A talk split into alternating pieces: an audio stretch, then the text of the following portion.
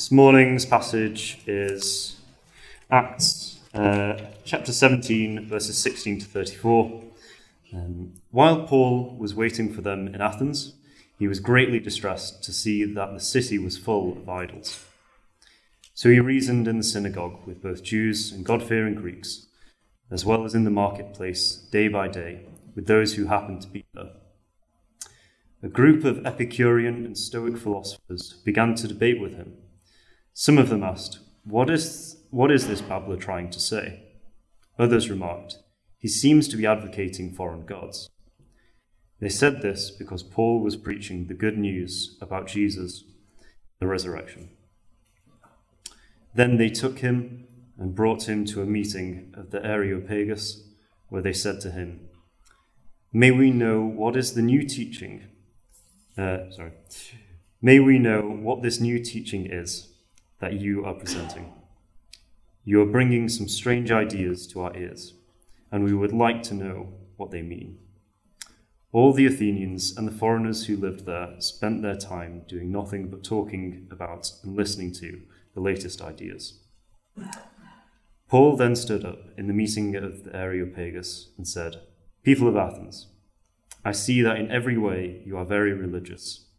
For as I walked around and looked carefully at your objects of worship, I even found an altar with this inscription To an unknown God. So you are ignorant of the very thing you worship, and this is what I am going to proclaim to you. The God who made the world and everything in it is the Lord of heaven and earth, and does not live in temples built by human hands and he is not served by human hands as if he needed anything. Rather, he himself gives everyone life and breath and everything else.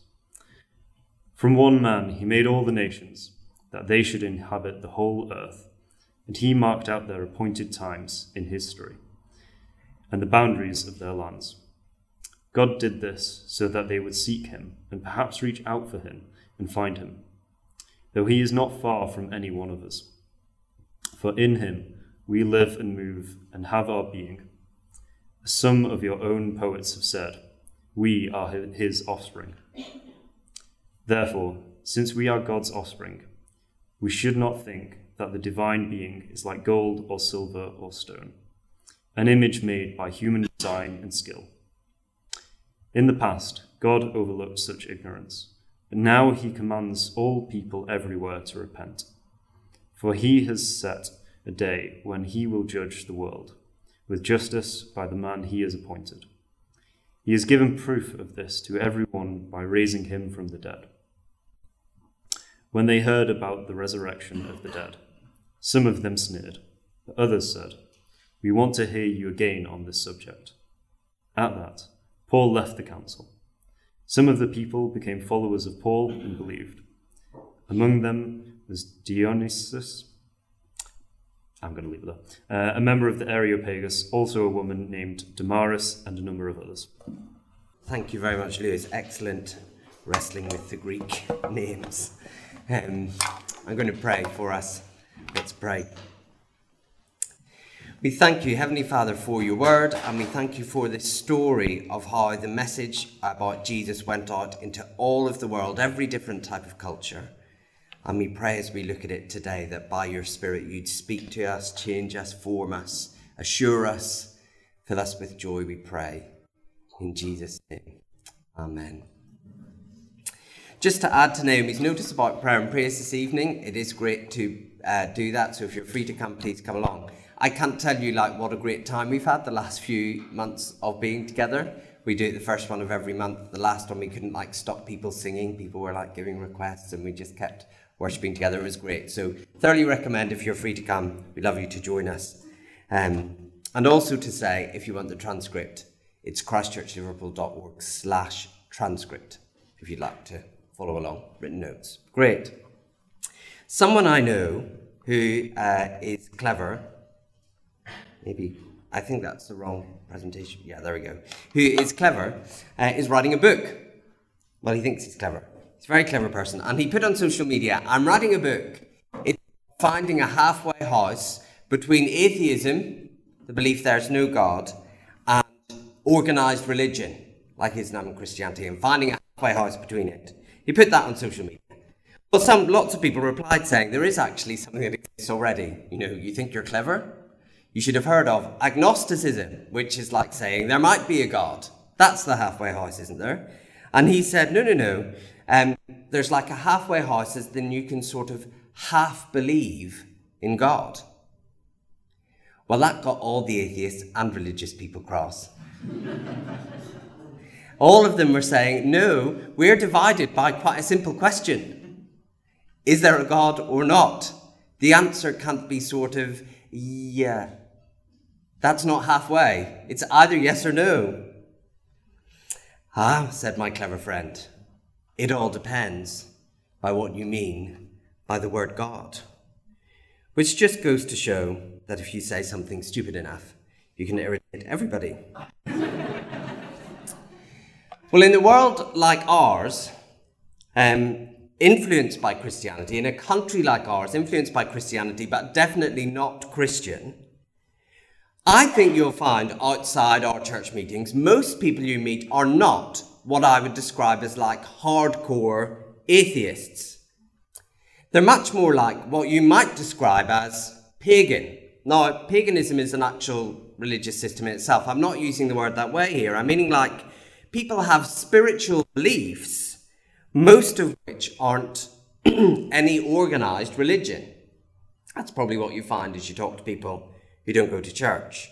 And they're like my friend writing the book. They say, I do believe in God, but I don't mean what you mean by God. I mean something different.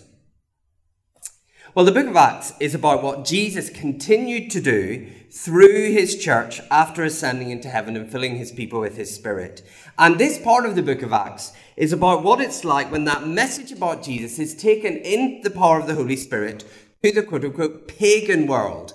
That is the world where people had spiritual beliefs, but not beliefs that like Judaism or Christianity.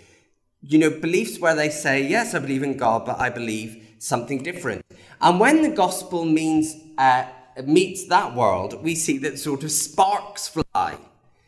We've seen that evil is exposed and undone. We see that spiritual forces are at work in the world and they're unmasked.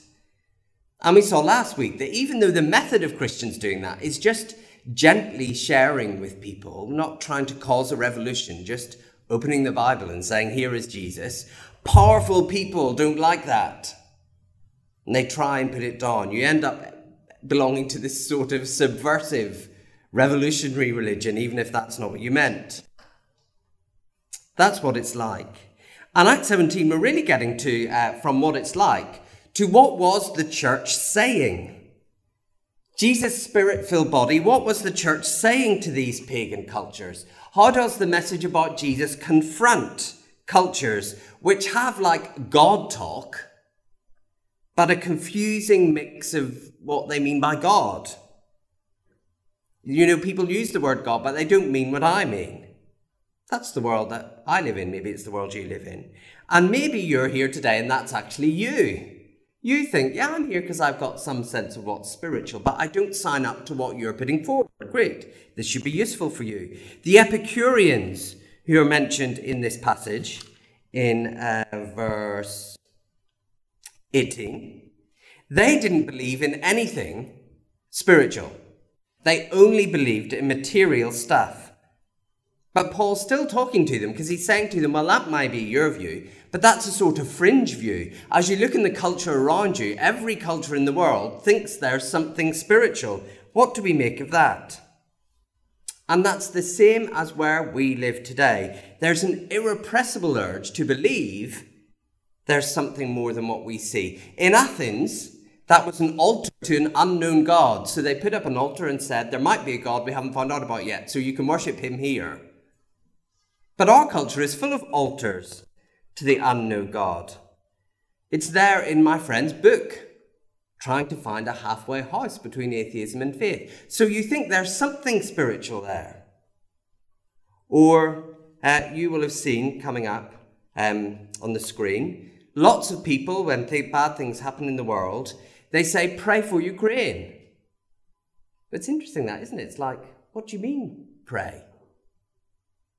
Or you see Disney films, and Disney films and Pixar films, they're great. You never get in the musical ones of those films like a song that's like, Oh, Mirabel, there is no point to life. You're just made of atoms accidentally coming together. Stop trying to find your purpose, the end. it's not how they run, is it? They sense there's something spiritual and are aiming for it. So we're not much into altars, but our culture is littered with what the Athenians were up to here. And there were these groups of people, the Epicureans and Stoics, they basically thought this confusion isn't good enough, we need to try and find out the truth. And they were really confused as Paul talked to them. I think what's going on is they think in verse uh, 18, he's introducing two more gods to them a God called Jesus and a God called the resurrection. And they're like, no, we don't need any more of those, thanks. And Paul, this early Christian, is pointing out to these clever people you know it's not satisfactory to say there's nothing spiritual because every culture believes there is. But neither is it satisfactory to, uh, to accept a whole lot of vague, contradictory, messy nonsense about spiritual stuff. I mean, if you're writing a book about halfway between atheism and religion, leaving it vague, you know, that's a market. It will help you sell a book. You know, there's something, but it's just unknown. It's not vague, it's vague, it's uncertain. And Paul's saying that won't do. And it won't do because of Jesus. Given that Jesus actually died and came back, and given what he's told us about God, there's three things, he says, to these cultures you need to stop thinking. Here's the first one. It was what we talked about in the children's talk. Creators don't need houses. Creators don't need houses. It's strange, isn't it, that when we feel our need of God, that strange figure beyond us that we can never seem to get rid of, that we end up doing something religious. Particularly, we build buildings. Um, at my kids' school recently, they were singing a song that they'd made up about what a wonderful, diverse city Liverpool is. And one of the lines in the song was like, We're really diverse because we've got cathedrals and mosques and synagogues. We're very spiritual. Why? Because we have lots of houses for God to live in. And you'll find that all across the world. Tributes scattered across the skylines of cities everywhere. Some of them even say, when you go in the door, This is the house of God. Places for Him to live. There's this strange religious impulse do something for God do a ritual, or build a building. And Paul's first thing that he says to them, verse 22 onwards, to these religious people, is saying, okay, guys, be consistent. If God is capable of receiving your worship, of answering your prayers, he probably doesn't need you to build him a house. If God is capable of answering our prayers for Ukraine, if you're talking to a being who can change things in the world, what reason would he have for you to build a house for him to live in? For what reason would, in fact, would he be sitting in heaven, sort of crying into his tea, wishing that you would come to church? His house, apparently. When at the same time you're saying, oh, you can do something about the war in Ukraine. If he's that powerful, he doesn't live in a house. We did a thing recently at the Hub, which is our small groups ministry that meets in the city centre, where we asked some people with different views of the world, not Christian worldviews, to come and evangelize us. So tell us what they think about. And someone came talk to us about Stoicism, which is one of the things mentioned in this passage, The View of the World, which is basically saying reach for virtue all the time to become a better person, even if it really hurts you. So it's like Stoicism is like going for a really painful run because you think it will make you a better person. It's interesting. And when someone said, Where does God fit into Stoicism? He said, Well, you can't be sure there's a God. But if there is, he'll be pleased if you've tried to be a really virtuous person. Which maybe makes sense to some people. Paul says in this passage, the opposite is true. He says, uh, God in verse 25 is not served by human hands as if he needed every, anything. If God made heaven and earth, if he created everything in the world, what need does he have of you to try and be virtuous? So, just as an aside, just Paul is underlining here the absolute pointlessness of trying to get people who aren't Christians to be good people. That is not our business. There's no point in that. We can't be about imposing morality in people who don't know God. Paul says God isn't interested in that. Why would he need that? The real truth is this God doesn't need anything because life itself is made by him, and that is his gift to us. He is not standing around waiting for us to do something useful for Him. Now, the God we imagine would be just like that, just like us, a big version of me, you know, like me, but bigger. Up there, easily made lonely, waiting for someone to, I don't know, sing him a song or whatever. But the real God doesn't need us to build him a house, to give, he doesn't need religious observance he can achieve his purposes. Religion really is not a ploy to get people to behave because God doesn't need that. The God who need, made everything doesn't need us to behave. This life we have, that is a gift from Him. How do we know God's like that? Well, Paul is going to say at the end of his speech, He became a person and He came back from the dead. And if that's true, if He can do that, he doesn't need you to be good. Do you know, a lot of people, though they believe in the half truth, they have an altar to the unknown God, they think there's something spiritual out there. They're put off organized religion because they think we're saying this wrong thing, this nonsense thing. They think what we're about is trying to control people's behavior. But I want to introduce you to God today. I'm not introducing you to Him as the needy man in the sky who you can serve by going to old buildings where he loves to see people perform out of date rituals. Neither am I trying to get you to change your behavior because God is keeping a tally of things and he would really like you to do the good thing. Just says, in a pagan culture like ours, that's just not what he's like. And I'm sorry that so many Christians, even churches, dress it all up that way do our ritual, obey our morality. If the real God made the real world, he does not need you to do anything for him. That is what we imagine when we think we're making God up ourselves. But it leads to confusion. And it's an unattractive confusion. Who wants a life filled with empty morality? Not me, probably not you. Good. That's not what's on offer if the God Jesus shows us is there. Why would he need us? To do that. Here's the second thing he says these cultures have got to stop believing. Should come up on the screen. Forces don't have children. That uh, uh, Disney's getting a hard time today. That's Esmeralda from The Hunchback of Notre Dame. Not really a classic Disney movie, to be honest, but useful for a talk illustration. She sings a song in the film The Hunchback of Notre Dame, which has the line in, in it which says, I don't know if you can hear me or if you're even there. There she is with her altar to the unknown God. And then the song ends saying, I thought we all were children of God. So, God, I think you're there, some sort of force, and I think we're all your children. If he was there, we'd all be his children. And Paul, uh, that's in a Disney film, that was a common theme even in the ancient world. Paul quotes a poet in the ancient world who had said that. We are God's offspring. It's an interesting and comforting idea, isn't it, that we're all children of God? Well, sort of.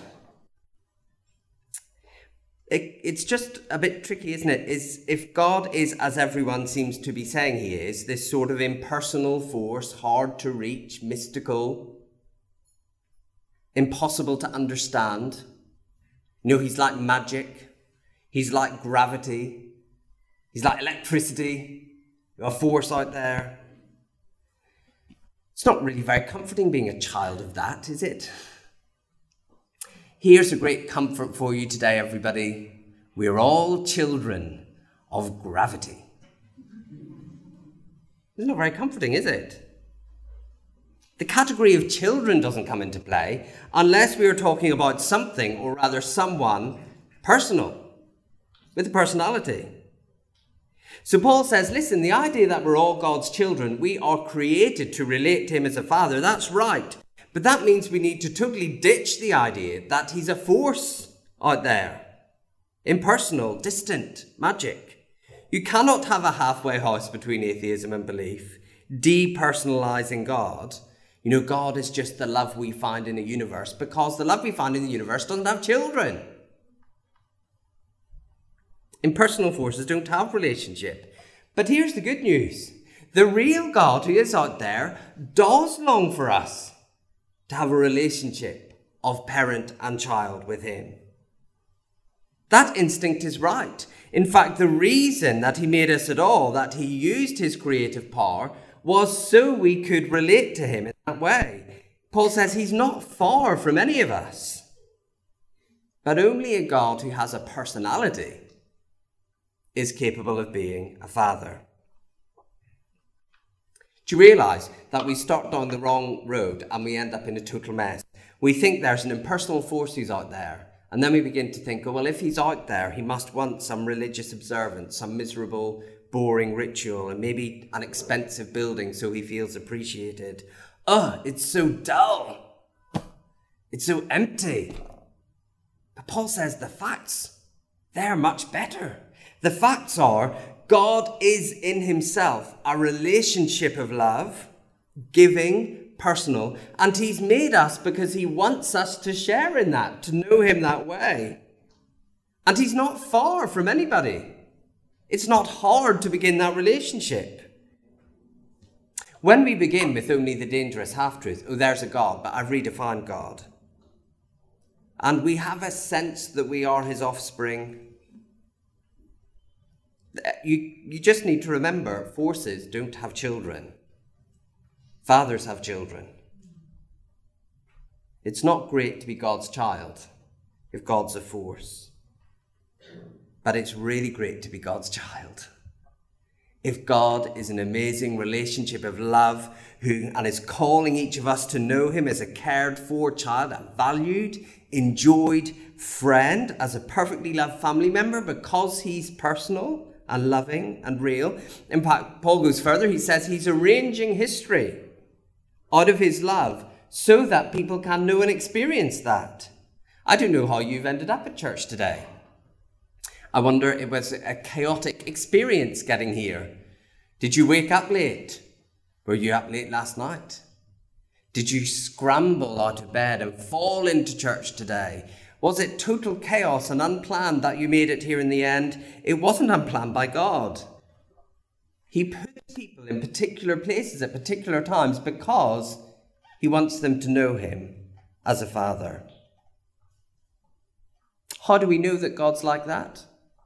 Not just a force, but a father? Well, you'd sort of, I guess, need to meet one of his children, his child his son, wandering around. And Paul says that's what happens. His son became a human being who came back from the dead. Forces don't have children, fathers do. Third thing, Paul says to this uh, culture, he says to them, You can't design God. You can't think up God. Here's the thing Paul says if he's real and like this, We've just got to stop imagining for ourselves what he's like. We shouldn't think he's like the statues and paintings and buildings that people make to represent him. How could those be accurate if he made us? This is where Paul's really going for the jugular. But he says all of this different business of people from different cultures expressing their views of God in different ways through like Buddhas and statues of Vishnu and totem poles and statues of the Virgin Mary and stained glass windows, none of them can be accurate because God made us. We didn't make him. Those things are very interesting insights into the diversity of human culture, but they don't tell us about God. How could they? No one invented God. Now, let's not be culturally snobby here. We might think, oh, yes, we're very modern Western people. We don't have idols set up. People in the West tend to be less into making statues of metal, or statues are mental. We say, I believe in God as long as he agrees with my thing, but like this, I've imagined about him. As long as he agrees with my pre decided view of this, as long as he'll let me want to do with my life, then I will believe in him. We are weird like that, aren't we? It's like me saying, I'll believe my car is outside at the moment as long as I can have a coffee after church. They're totally unrelated things, but that is what we do with God. We say, Yes, I'll believe in him if he will just be as I've imagined. So you get people, I've actually given a little talk on this once to a group of people who weren't Christians. And at the end, I was chatting to somebody who wasn't a Christian, and they basically said, uh, Personally, I do think God is a force who has children, and also who loves all the things that I love, and also who hates all the things that I hate. I said, Who's creating who here? Some people know their biological parents, some people don't, but it was they in some way who created you. You can't say, you know, Mum, you can be responsible for creating me as long as you give me ginger hair. It's just not how it works. If you were created by them, then you were created by them. You don't get to choose what they're like. It is just as Paul says, he uses a very harsh word, he says ignorance. And the thing is, it's fine to hold a lot of uh, mutually contradictory beliefs if they're the only ones you've got. But Paul says, now the time where you can hold those beliefs is over because Jesus has come back from the dead. This is the last thing we see. God says, change your mind. God says, change your mind. If all we'd been left with were our impressions of God we've gained from the world to discuss and swap, there would be every reason to point to God and say, How can you expect us to know you accurately? We've never met you. We have as much chance of knowing you as we have of knowing the architect of this building from the way it's designed. Can you imagine if it did work that way, by the way? You would not be very excited about meeting that person. Anyway, yeah, this design Anyway. But he's saying that's not all we have. Paul says God came in the form of a person, Jesus Christ. Could he have made it easier to understand what he's like? He came as a human being. He lowered himself to be like us so we could see perfectly what he knows and loves and cares about. That he invented us and we didn't invent him. Jesus, God as a person, expresses that clearly and also compellingly and beautifully. And what's more, he made it clear what God thinks is important. One day, Paul says, he will judge the world with justice and righteousness. If you live in a pagan culture, as we all do, people where they have spiritual beliefs, it might surprise you that Paul jumps in to talk about judgment. I don't know how much you share your faith with people, but that's often the bit we like to keep in the back drawer. You know, I will bring it out if necessary. But I just want to point out that pagan cultures like ours are not actually nervous about the concept of judgment, are they? People in our culture are incredibly morally aware and judgy. Uh, social media doesn't create that, but it's definitely given a platform for it, hasn't it? People love judgment. They love it. Cancel culture, if you think it exists. And do you notice that in our culture, judgment is always in a cycle? Uh, we've had it this week. An MP, some nameless MP, is watching porn in Parliament. An MP goes on TV to say, This is really terrible. This should be investigated. It's a very bad thing, and everybody agrees. Judge, judge, judge that terrible MP who's watching porn in Parliament. Oh, turns out it was the MP on TV who was saying we should investigate it, who was the one who was doing it. We love judgment, but there's no one you can trust to do it. Isn't that the cycle that we live in? We love to jump on the judgment bandwagon, and then you discover the person whose bandwagon you're on is just as bad as the people you're judging.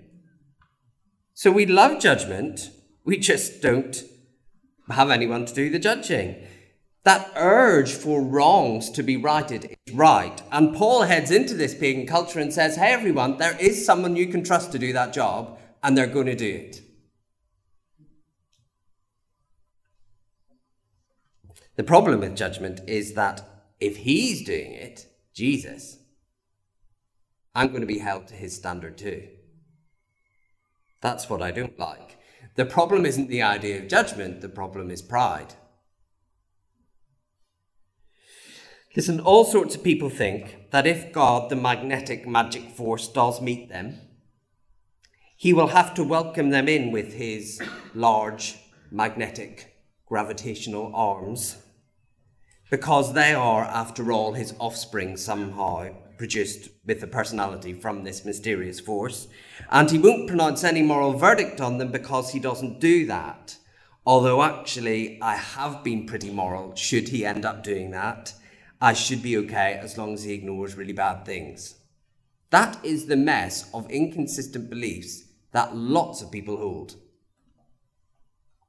And Paul says, God's made his reality very clear by coming and living out in the person of Jesus, the ultimate self giver. And he's then said, This only truly good person, he is the one who's going to be given the job of judging everybody.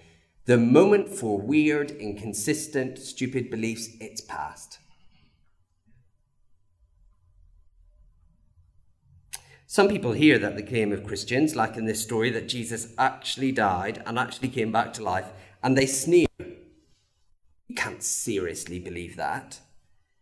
People don't come back from the dead. Someone actually said that to me once. Do you believe in the resurrection of Jesus? Yes, I do. People don't come back from the dead. As if I was going to go, what? Like, really? I, you know, try and organise parties in graveyards it has been, you know, this confusing thing. No, people don't come back from the dead. Jesus came back from the dead. That's Paul's point. He's the only one who's done it. He's the one who makes all the pieces of the jigsaw fit together. The Epicureans sneered at that. It's scientifically impossible. Yes, it is scientifically impossible. That's why we think it's worth noting. But some people said they wanted to consider this, and in fact, some people believed Paul's message even amongst these intellectual discussers of ideas. And let me tell you, people of all backgrounds and intellects and experiences have been coming to believe in this truth since. But the only reason to believe it is because Jesus came back from the dead. Here's the point if you're not a Christian today, I'm quoting Paul here, it's not me, it's him. The real God commands you, He commands you to abandon your self contradictory mess of ideas about God based on guesswork and trust in the truth that Jesus shows. And if Jesus came back from the dead, which is really the thing you've got to work out whether you believe, if that's true, there can be no excuse for ignoring him. But if you're becoming a Christian today, you're not bypassing your intellect for some leap in the dark. You're actually abandoning messy beliefs that all overlap with each other and don't make any sense. And trusting in something there's every good reason to believe because Jesus gives you that reason. He's proved that He is the one who will do the final judging. So He's the one you need to make sure you're right with saying there is a God, yeah, yeah, yeah, but I define God like this, that is not going to cut it anymore. If Jesus rose from the dead, he is the God you need to deal with.